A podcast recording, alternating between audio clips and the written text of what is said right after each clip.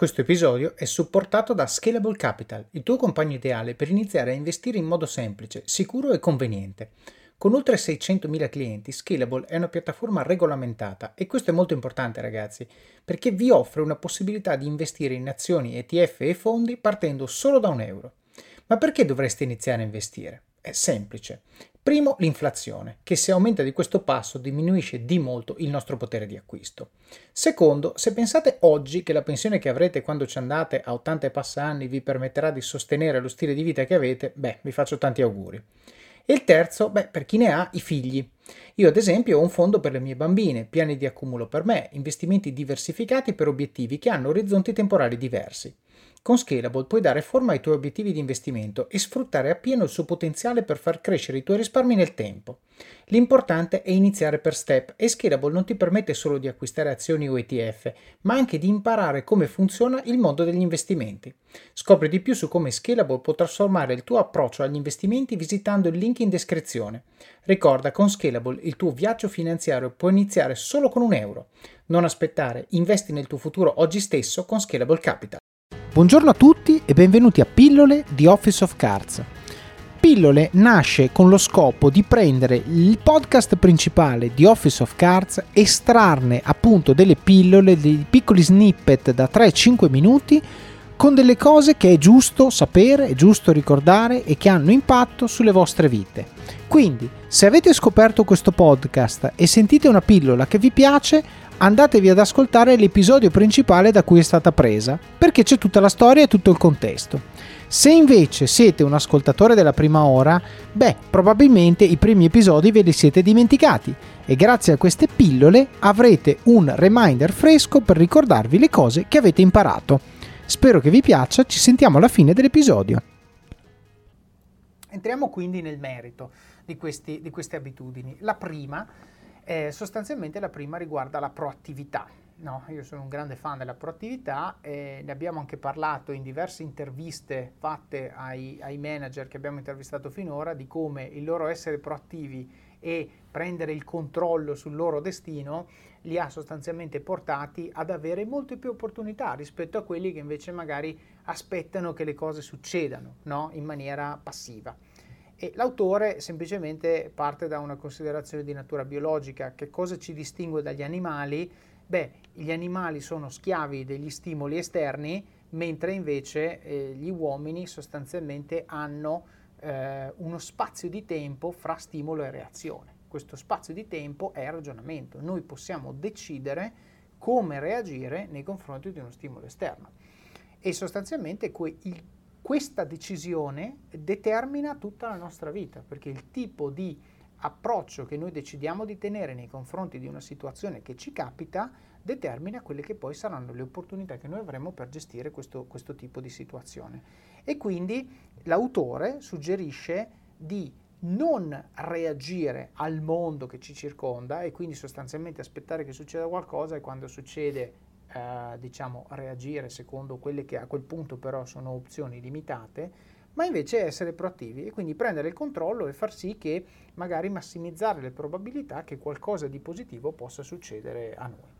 Adesso sarebbe interessante fermarsi un minuto a pensare, e credo che sia un esercizio per tutti, a quante volte invece facciamo il contrario, cioè a quante volte realmente noi passi, eh, passiamo tempo e, e spendiamo la, la nostra energia a cercare di cambiare cose che invece non possiamo cambiare perché semplicemente non sono qualcosa eh, sotto il nostro controllo. E, e, penso a quante volte, per esempio, ci, ci stiamo semplicemente, ehm, non so, parlando di, del, del, del, tempo, del traffico, eh, del capo del nostro capo, eh, de, di cose che avvengano, eh, per esempio, nella, nella, politica, cioè di tutta quella serie di, di cose che in realtà la nostra sfera di influenza è prettamente minima, per cui semplicemente rimangono semplicemente dei, no, del, dei motivi di lamentela, ma sì. niente di più.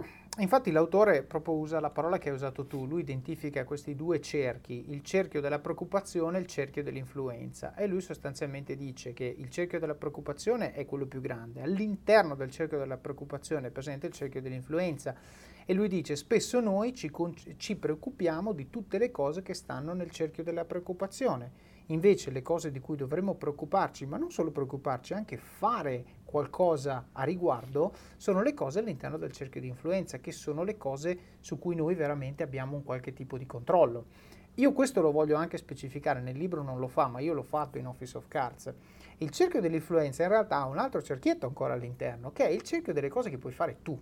Perché le cose che tu puoi influenzare sono cose che tu magari puoi fare attraverso altre persone, ma questo non vuol dire che lo puoi fare tu, perché se io dico ad Andrea, Andrea, vai per favore a prendermi il latte al supermercato e poi Andrea si dimentica, non è colpa mia, ecco, cioè non era una cosa che potevo fare io, perché se avessi potuto farla io sarei andato io.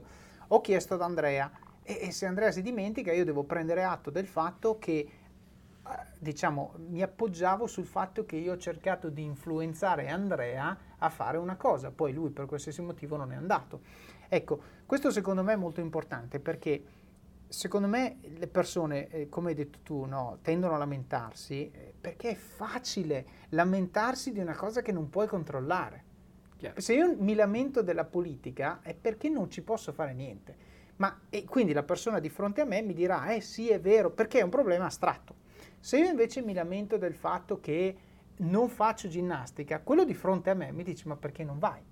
E a quel punto ti senti male. Quindi è molto più facile lamentarsi delle cose astratte che non sono sotto il nostro controllo, quindi il fatto che la squadra del cuore non ha vinto, la politica, la pioggia e quant'altro. Io invece dico sempre, ed è una cosa su cui in Office of Cazzo ho insistito molto, prima di tutto fai quello che puoi fare da solo.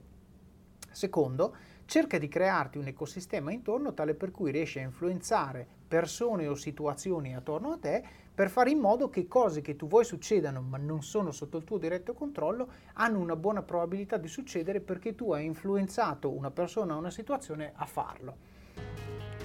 Bene, come avete sentito questa pillola da sola vive, però ovviamente è parte di una storia che abbiamo raccontato nell'episodio principale vi consiglio quindi di andarlo a sentire per avere tutto il contesto che ci ha portati a dire questa frase e poi soprattutto per sapere come va a finire e cosa succede dopo. Quindi buon ascolto, ci sentiamo alla prossima pillola oppure vi aspetto nel podcast principale di Office of Cards. Alla prossima! E adesso un bel caffè finito. Perché rischiare di rimanere senza caffè quando puoi abbonarti a Caffè Borbone? Prezzi vantaggiosi, costi di spedizione inclusi, tante possibilità di personalizzazione e l'abbonamento lo sospendi quando vuoi. Decidi tu la frequenza, la qualità, scegli tra le cialde e capsule compatibili e crea il tuo mix di gusti e miscele. Mai più senza caffè con l'abbonamento Caffè Borbone. Tutte le info su caffèborbone.com.